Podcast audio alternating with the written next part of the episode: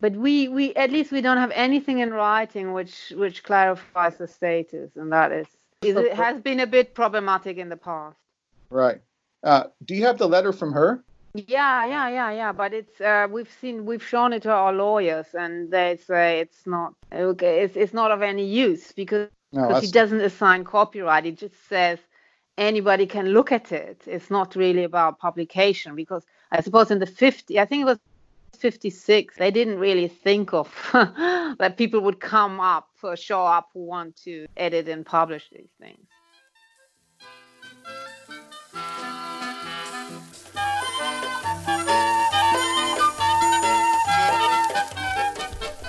In last week's episode, we looked at Eisler's early work on the history of religions. From the comparative study of cosmologies in Sky Cloak and Heavenly Canopy, Belt and Mantle, for short, to the comparative study of fish symbolism in Orpheus the Fisher. This week, we will see what happens when he comes into close contact with two much more famous Jewish scholars of the German speaking world Gershom Scholem, who would become the world's most famous scholar of the Kabbalah, and Aby Warburg, a wealthy, brilliant, and psychologically unstable art historian in Hamburg. There are gripes, grudges, and personality conflicts, as well as an argument about whether a scholar can wear an evening jacket to give his lecture if his frock coat gets stolen. I'm Brian Collins, and this is A Very Square Peg, a podcast about Robert Eisler. This is episode 4 Women's Coats and Beach Cabanas in Light of the History of Religion, or The Nebbish Philologist. In the years after the war, the Eisler family fortune had disintegrated, although they still held on to a villa near Munich that belonged to Eisler's mother. A professor named David Daub, who also referred to Eisler as a scholar and a madman, recounted an anecdote about how Eisler scraped by in this time of economic distress. According to Daub, Eisler was making money by inviting his friends out for a weekend at the villa and then suddenly handing them a bill at the end of their stay. I don't know whether this is true or not, but accounts all agree that starting around 1918, Eisler was no longer living the life of a millionaire's son. But he was still full of scholarly ambition, and he was expanding the scope of his research projects to include the development of writing systems, Jewish mysticism, and early Christianity. Despite his publications and his connections, Eisler could not secure a teaching position. And this probably wasn't because of his scholarly eccentricities or any notoriety he acquired from the incident in Udine, but rather because he was a baptized Jew. Getting baptized was offensive to many Jews at the time because it looked like Eisler and other secular converts were abandoning their community in order to spare themselves from anti Semitic discrimination. Writing in 1980 about his meeting with Eisler during this period, Gershom Scholem explained the situation like this. He had had himself baptized for the love of the daughter of a well known Austrian painter. But despite the gesture, his various attempts to secure a teaching position had always been thwarted. The Gentiles were made uneasy by his markedly Jewish appearance, and the Jews by his apostasy. In his dealings with me, Eisler was completely Jewish. His store of Jewish jokes and anecdotes was virtually inexhaustible, and he felt free when he was with me to pour out that Jewish heart, which he kept carefully under wraps when dealing with non Jews. Eisler first met Scholem around 1919 through the well known Jewish philosopher Martin Buber. He had tried to publish an article in Buber's journal, Der Jude, German for the Jew, but Buber told him that the journal could print articles by Jews or by Gentiles, but it could not print an article by someone like him, a baptized Jew. To better understand the situation Eisler was in during this period, I spoke with Amir Engel, assistant professor at the Department of German Literature and Language at the Hebrew University of Jerusalem, and the author of Gershom Scholem, an intellectual biography. Here he is discussing the significance of Der Jude, the journal that wouldn't publish Eisler's work. the Jude was was was a, a project that existed in a time before the state of Israel, and then the question is, what does it mean to be a Jew, a German Jew, and so forth? Was, was had had a certain meaning, and therefore it was very difficult. I mean, the agenda of the journal was it wasn't a scientific journal; it had to do with it was a cultural project, and therefore. Uh, it was important for Buber and these people around him that people, um, as you'd say, put their uh, money where their mouth is. So they don't just speak about Judaism, but they are Jews and are willing to go to the shop and buy the De Jude, right? That they weren't shy of saying, yes, this is the kind of journal I'm reading and this is who I am. The year before he first met Gershom Scholem, Eisler had founded the Johann Albert Widmanstätter Society for Kabbalah Research Incorporated, named after a 16th century Orientalist and collector of Kabbalistic manuscripts, and he appointed himself the secretary. Eisler had also persuaded 10 scholars, including Buber, to be on the board but in reality, Eisler himself was the only active member. Eisler must have already known something about Scholem's reputation since he was friends with the Assyriologist Fritz Hommel, who had been Scholem's dissertation advisor. For his part, Eisler was overjoyed to be in the presence of a true scholar of Kabbalah possessing a mastery of Hebrew. Scholem was charmed by Eisler, although he was somewhat hesitant about casting his lot with him. But Scholem did agree to help with some Talmudic literature Eisler was examining, Scholem recalls the impression Eisler made on him at the time. In general, Eisler's eloquence, as fantastic as his education, was somehow not quite serious. I, at any rate, had never before come across such a compelling, yet at the same time suspiciously glittering kind of erudition. He was, incidentally, quite without rancor at being challenged a trait I found particularly endearing, especially since I was bound to detect the regrettable gaps in his Hebrew sooner or later. He once said to me, I suppose you think I'm a nebbish philologist. But he really did not seem to take any offense at my judgment of him. His fanciful synthesis overcame all the hurdles of historical criticism, and the one thing that could truly not be said of him was that he was lacking in ideas, and ideas, moreover, in such diverse areas as the Proto Semitic inscriptions in the Sinai Peninsula, the Greek mysteries, the origins of the gypsies, the history of money, the origins of Christianity, and many others, which had one thing in common. They were all rich enough in unsolved problems to allow the widest possible scope to his particular genius for synthesizing. Hearing him lecture, one could not help but be overwhelmed by his rhetorical gifts. Reading his writings, one was left speechless by the sheer wealth of quotations and references, frequently to the most obscure and far fetched sources imaginable. Eisler's opponents, and he did not have many defenders, though a few of them were quite influential, called him, with slightly veiled anti Semitic innuendo, a speculator who had accidentally strayed onto the field of scholarship. In short, Eisler was unique in his way. Unfortunately, no publisher who had ever brought out a book of his would have any further dealings with him, for in the course of reading proofs he would invariably rewrite the book and make it at least twice as long. These passages are probably the best known descriptions of Robert Eisler that we have, but they need to be put into context. Scholem was not an objective observer when he met Eisler as a young student in 1919, or when he started writing about it decades later after he had become a well established figure in the field of Jewish studies. I asked Professor Engel to explain something about Scholem's mindset at the time when he first met Eisler. Um, so this is a time of great uh, uncertainty for the young Scholem. He's still quite young. The end of 1917, he's with uh, his good friend Walter Benjamin in Bern, or just outside Bern, in this little town called Muri, and he um, is not sure what to do with his life. Um, uh, and he's not sure where to go. There's all these things that he's interested in. He's certainly a, a Zionist. He's certainly interested in Buber he's completely taken by the figure of, of uh, Walter Benjamin, um, but he's not at all sure where this all kind of goes. Uh, he, he, has these deep doubts about the, the, the youth movements, the, the, sec- the First World War changes his alliances completely because people he trusted then say, oh, let's join the war, and he thinks that's terrible. He's not quite a communist like his brother, so everything is, seems to be in flux. So this is 1917. Very shortly after the war ends, he moves back to Germany and he decides to pursue a, a dissertation project in, in um, Orientalism. he first thinks to his, his original dissertation topic is Abulafia, which is this very complex mystical thinker.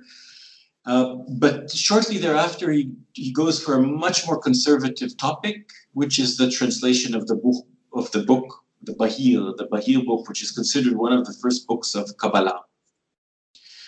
And I think uh, when he meets Eisler, he's right at the moment where he thinks to establishment to establish himself as a researcher in the field of Kabbalah. Now, this is a very long shot for the young Scholem. The idea that somebody can actually make a living by studying this stuff seems un- extremely unlikely.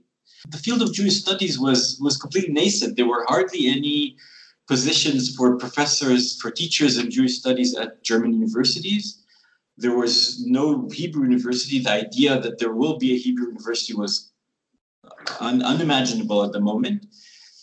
Uh, but even for the very very small number of, of, of, scholars in, in Jewish studies, there were there was hardly any room for such a field like Kabbalah. This was considered kind of the underbelly of Jewish Jewish history scholars knew of it and read Kabbalistic books, but this was hardly a central matter. The problem is that many scholars or, or, or many people tend to kind of uh, imagine that Scholem was always a giant.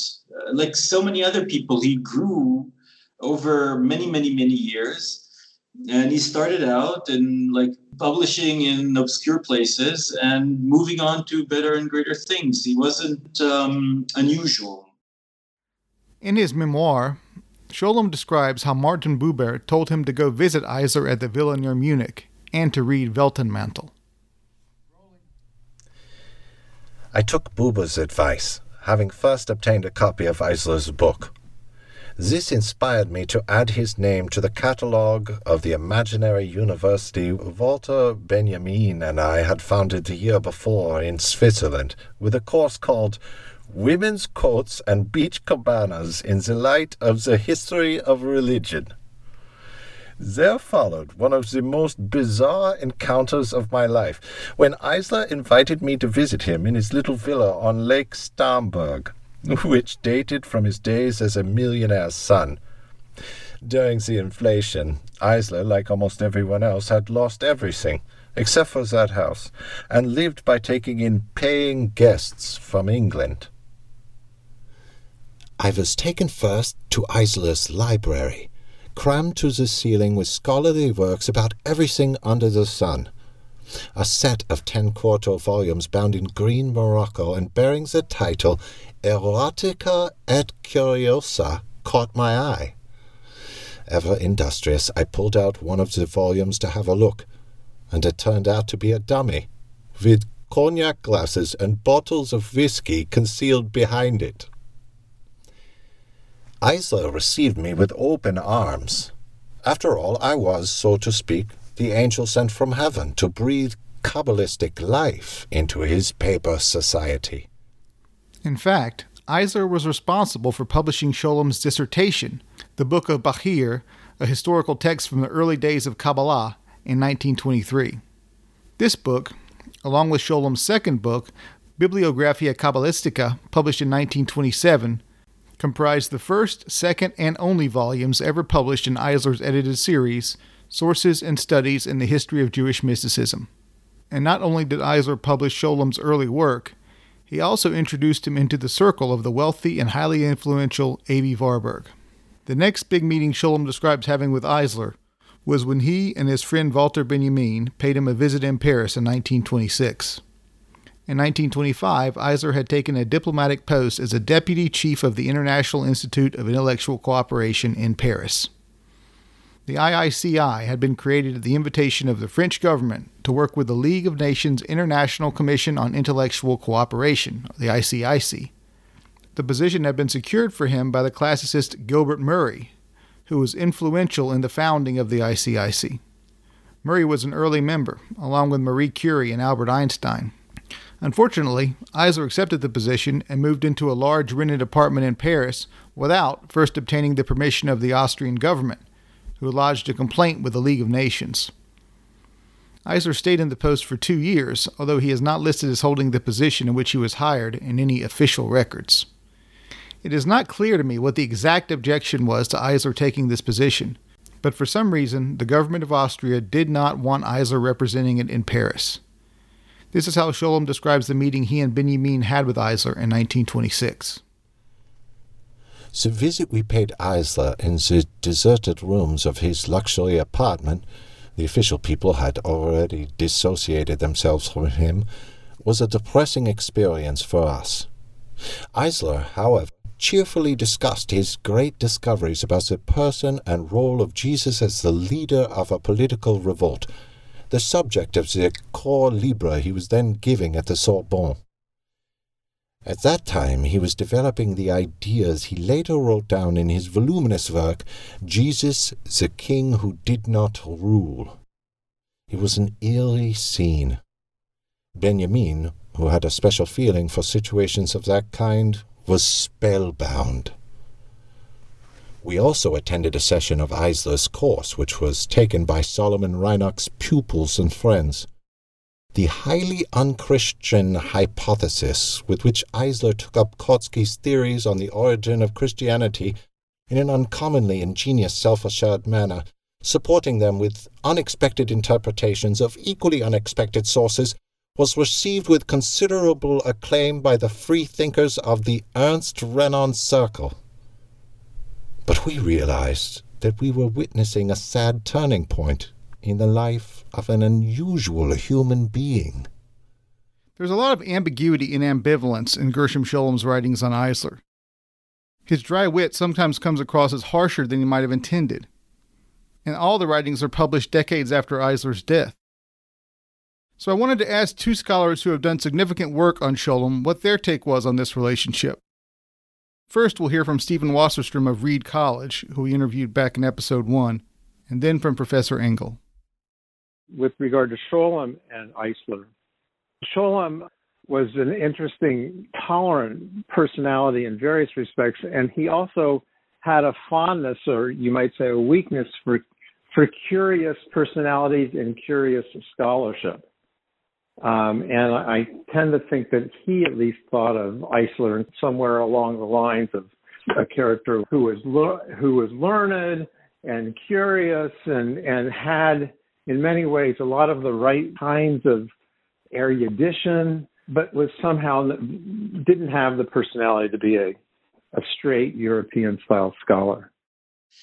I think I just I just want to say I think Eisler is a very interesting figure in this in this perspective because Eisler is is not a hack for for Scholem. I mean, he he never says terrible things about about him. He finds him a little strange, but and he's not quite the philo- he doesn't quite do philology in the in the sense that he he imagines, but he's not a hack. Scholem and Eisler stayed in contact until 1938. Then, in 1946, after eight years of silence, Eisler sent a 250 page manuscript to Scholem outlining his plan to implement Zionism and solve the Palestine problem. Here is how Scholem describes the plan. Eisler had been pro Zionist for years and had written to me that he intended to leave his library to the University of Jerusalem. Now, in 1946, he came up with a proposal that was truly original and all the more so amid the anti Zionist outbursts of the period. A committee consisting of three Anglican theologians and three strictly Orthodox rabbis to rule on the credentials of all Jews living in Palestine. Those who are not deemed kosher enough to be allowed to remain in the country as pious worshippers were to be given the choice of returning to their countries of origin or, if they wanted a Jewish state, of taking possession of the second district of Vienna, the Leopoldstadt, as well as the entire city of Frankfurt am Main. These territories were to be evacuated by the Germans and placed under international guarantees as a Jewish state. Scholem mailed it back with a one word reply Enough. Eisler and Scholem's relationship was a complicated one as you can see in their correspondence, which is now held with the rest of Scholem's papers in Jerusalem. But it's worth noting that Scholem held on to a signed photo of Eisler. and the only reason that it's on Eisler's Wikipedia page now is because Professor Engel was kind enough to send me a scan of it. As far as I know, it's one of the only two photos of Eisler in existence. The other one, which we talked about a bit in an earlier episode, is held in London at the Warburg Institute. After the break, we will take a look at Eisler's relationship with the founder of that institute and another truly unique thinker, Aby Warburg.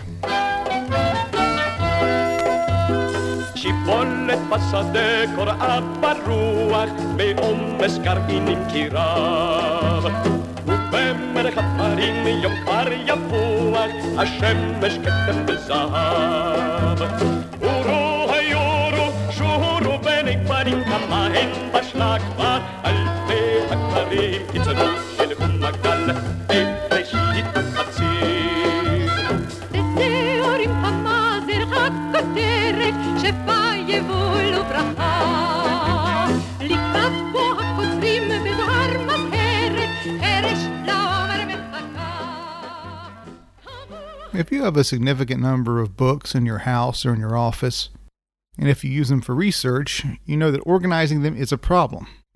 Alphabetical order doesn't work unless it's the authors who are important to you. For instance, you want books by and about Foucault or Kant together under F and K, respectively. But you may have purchased a book about cave painting because you needed to understand the subject.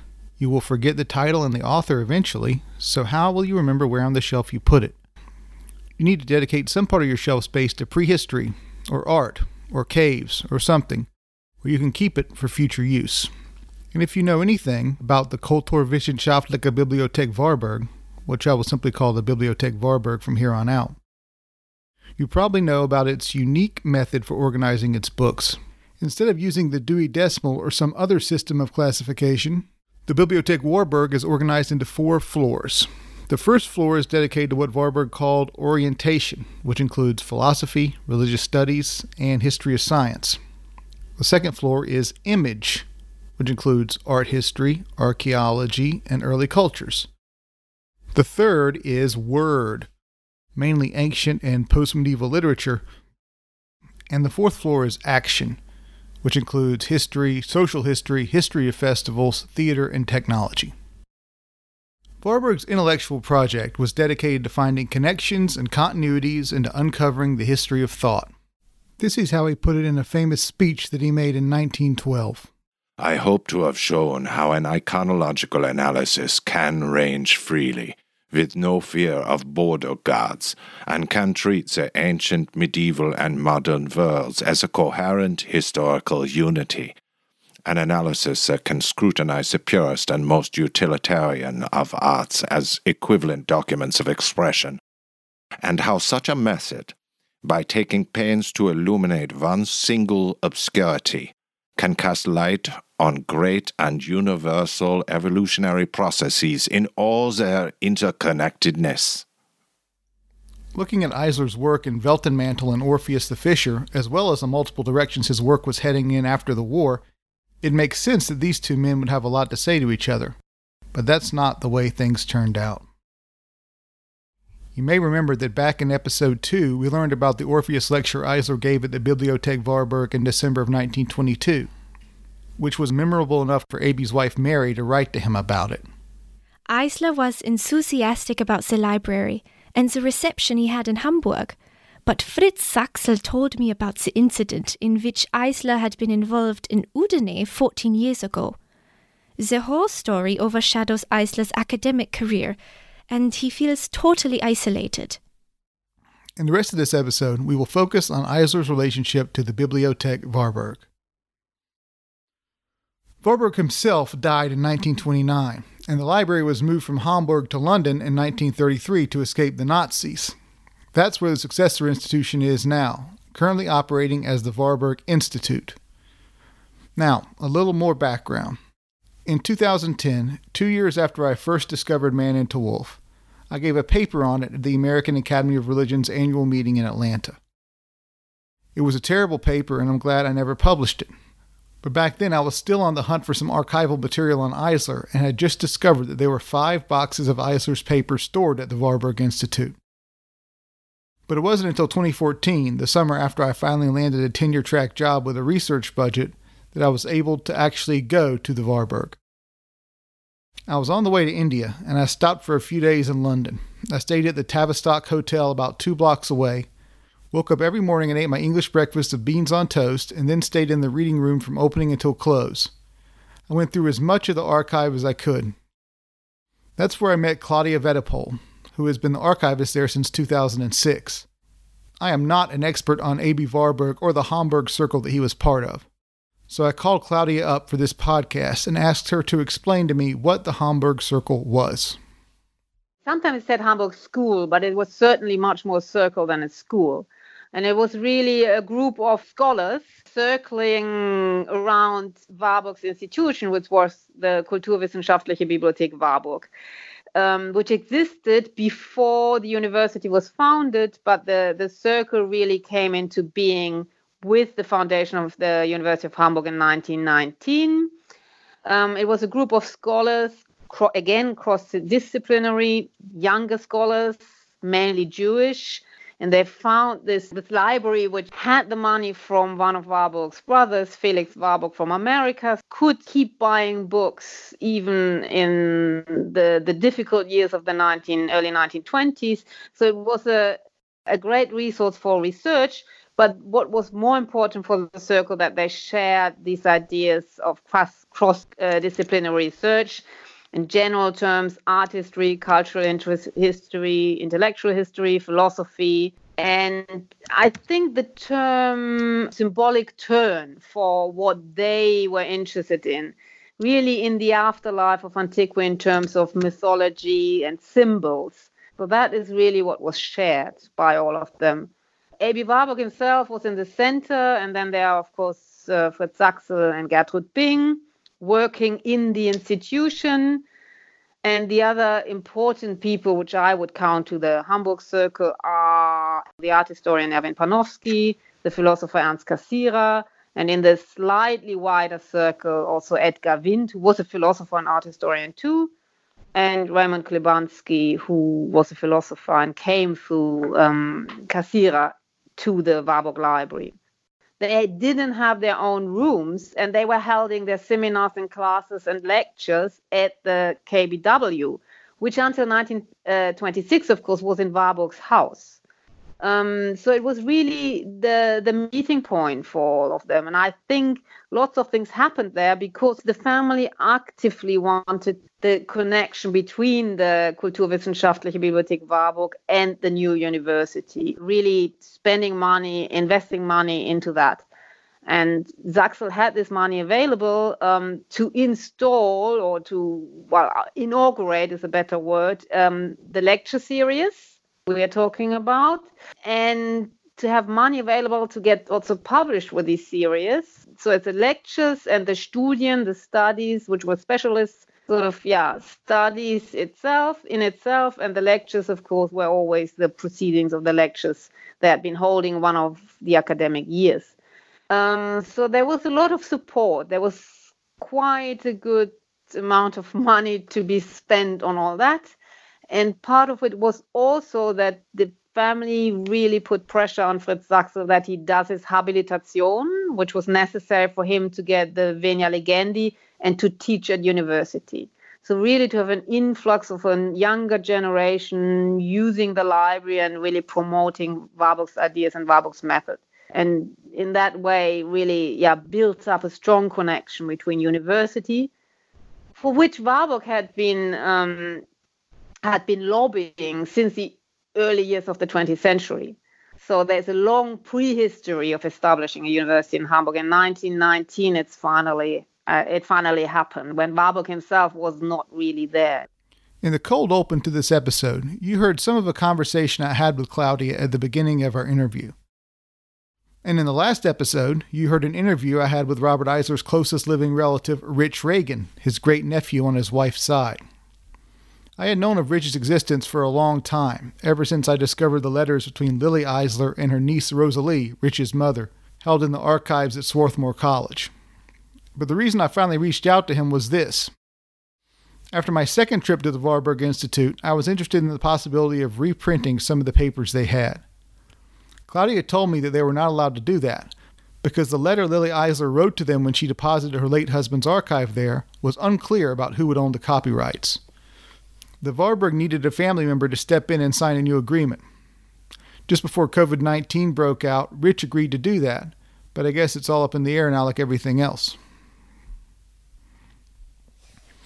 But this whole incident raises a big question in my mind. Why did Eisler not give his archive to the University of Jerusalem like he told Scholem he would do? Let's look at some possibilities. First off, if Eisler was talking about donating his library to Jerusalem around the time he first met Scholem, that's the same period in which he told Martin Buber that he was planning to reconvert to Judaism. That never happened to my knowledge, and he probably just said it in an effort to get published in Buber's journal. This business about Jerusalem may have been part of a larger attempt to shake the stigma of having been baptized. I should note here that when he applied for employment assistance from the English Society for the Protection of Science and Learning after being released from Buchenwald in 1939, Eisler listed himself as liberal Yiddish on his application form. But that's another affair we will cover in a later episode. It's also likely that the big library that Scholem saw in Munich was left behind when Eisler fled to England. I should also point out that it was Eisler's widow Lily who did the donating, not Eisler himself but surely he must have discussed this with her at some point in his final years. As we will see in a later episode, he was prone to dramatically predicting his imminent demise in some of his angrier letters. It's also worth noting that on the death of Aby Warburg, the man who called him a fraud and a faker, Eisler requested to be allowed to write his obituary. I haven't read it, but I assume it is glowing. We will look more closely at the relationship between these two men in a bit. But first, I'll let Claudia tell you about what kind of issues Warburg was dealing with. Warburg was probably bipolar. That's probably what we would say about his mental condition these days. They mm-hmm. thought he was schizophrenic, but then in 1923 it was proved he wasn't. So he was like, and it was called like a, a severe state of manic depression. depression.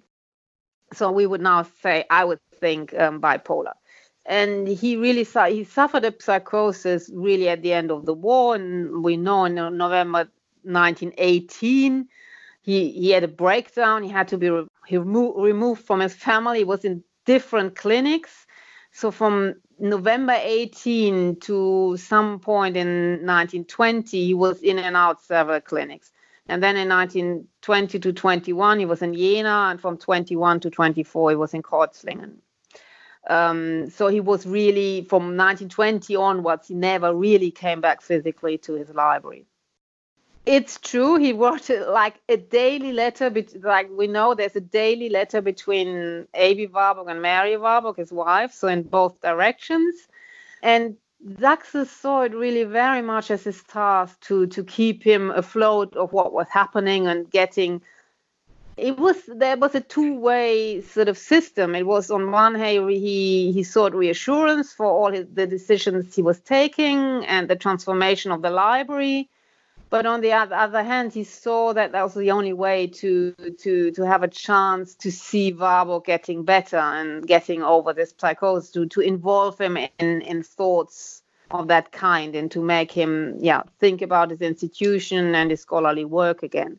So Saxl was the big mediator, and it's said, and it's probably rightly said, that he had the responsibility in a very positive way for Warburg's, that he really overcame that um, that illness and, and was able to come back to Hamburg and have another five years of fruitful scholarship. Eisler's first contact with the bibliothek seems to have come in 1921, when he ordered Warburg's book on Martin Luther and Albrecht Dürer to review in an English journal. The next year, Fritz Saxl had picked up a copy of Orpheus the Fisher and invited Eisler to give a lecture, offering to pay his expenses. As they were setting the date, Eisler began to try Saxl's patience with his frequent requests. First, he changed the date of his lecture, forcing Saxl to postpone another scholar's. Then Eisler wanted Saxl to set up two more lectures for him, one on ancient seafaring and another on the history of money. He seemed convinced that the second topic would be of special interest to Warburg, whose brothers were major figures in the world of finance. Multiple times, Eisler asked that his book about the history of money be shown to the bankers in the Warburg family. This important and fascinating book, incidentally, has never been translated into English, which we'll talk about in the next episode. Then Eisler wanted to arrive in Hamburg a day before the lecture and then stay for a day after. He wanted someone to meet him at the train station. And he wanted to wear an evening jacket for his lecture because his frock coat had been stolen. On the back of the postcard on which Eisler made all these requests, Saxl scrawled the German phrase meaning dreadful rubbish.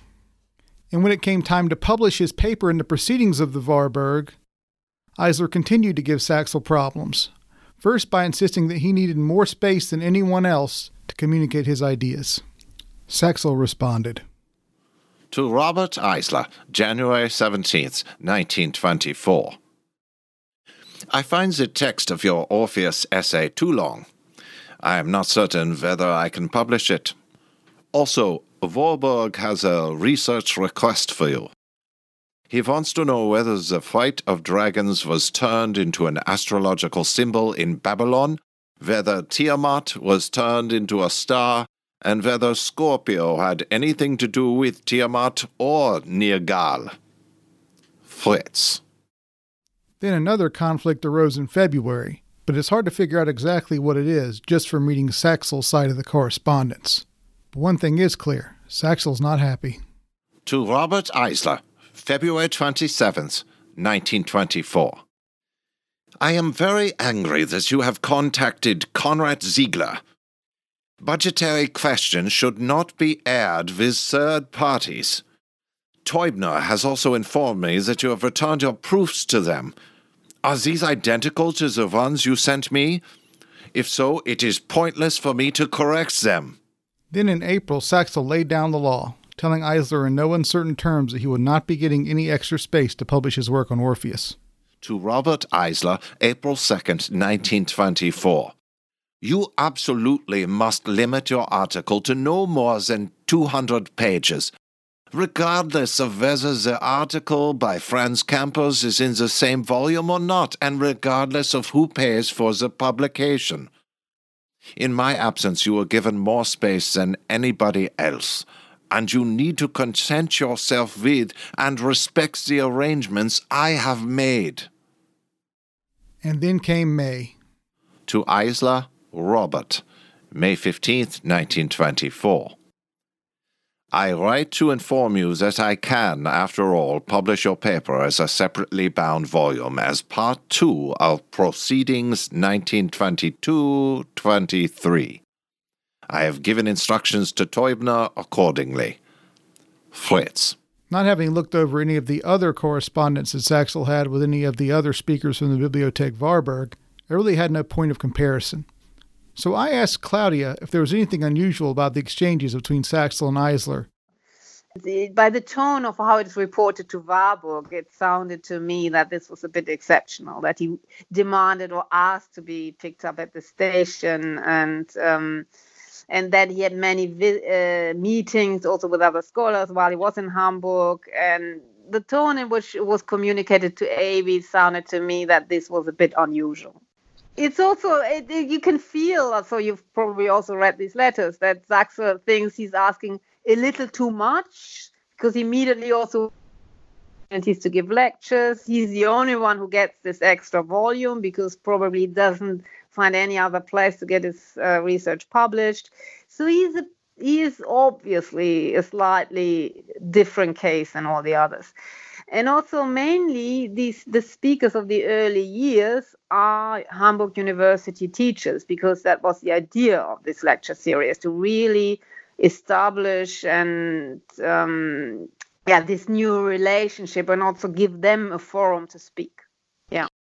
Writing to Saxl from Bellevue Clinic, where he was recovering from his psychotic breakdown, Warburg vehemently opposed Eisler's invitation probably because of how hard he had to work to establish the relationship between the bibliothek and the newly established university, Warburg was concerned with projecting an air of professionalism. In his letters to Saxl about Eisler, Warburg wrote that he did not want to attract quote unquote such people and provide a stage for immodest dilettantes. This exchange between the two men, in which they also discuss the Picatrix, an 11th century Arabic book of magic and astrology, paints a pretty clear picture. To Fritz Saxl, May 13th, 1922. I do not like to hear that Robert Eisler is invited to give a lecture. His work is only a bluff. Please send me a list of participants, though, and tell me of the date of your habilitation. I also want to hear something about the Picatrix lecture. I hope I will be allowed to see you and Max Adolf soon. In his reply a week later, Saxl has to point out to Warburg that although he may not like his personality, he has to admit that Eisler is often right when everyone thought he was going to be wrong. May 20th, 1922. I am forwarding the draft of the Picatrix lecture. The lecture will be more general, but the book is much more detailed regarding the links which lead from Proclus, Iamblichus, etc. to Picatrix.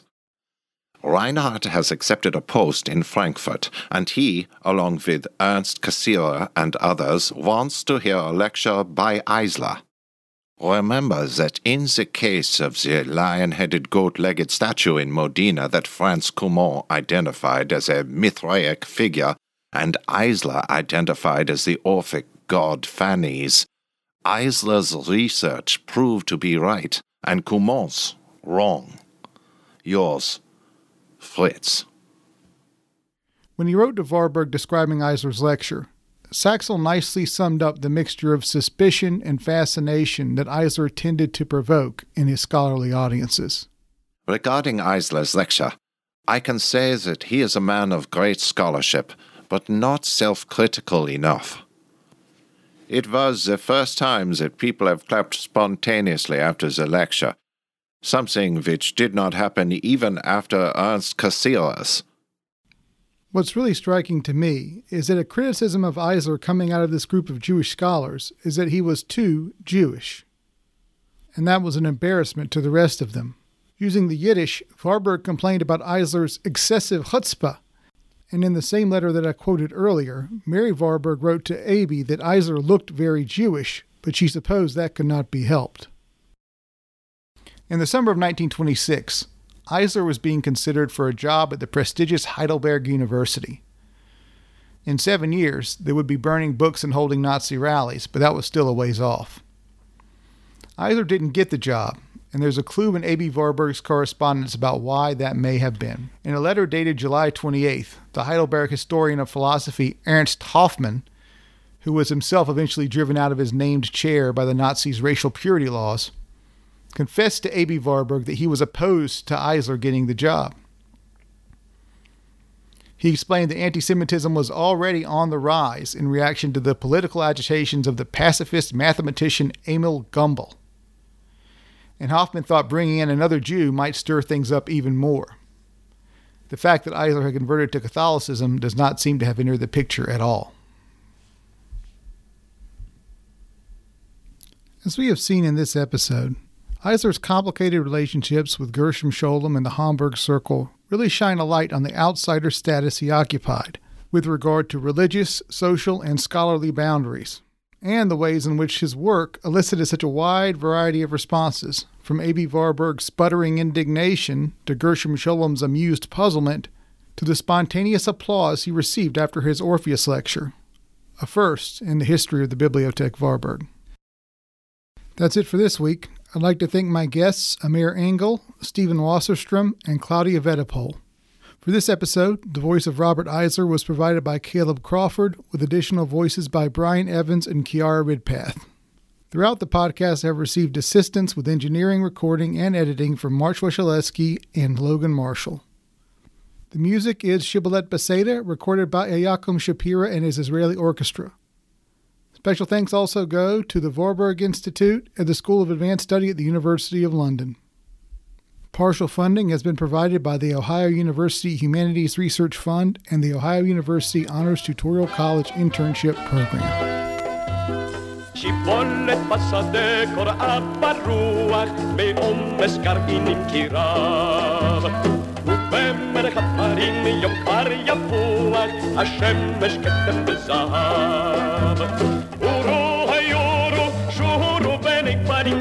im Beschlag war Alte Akbarim Kitzerus El Ummagal Bereshit Hatzir Beteorim Hamazir Hakkoterek Shefa Yevul Ubrah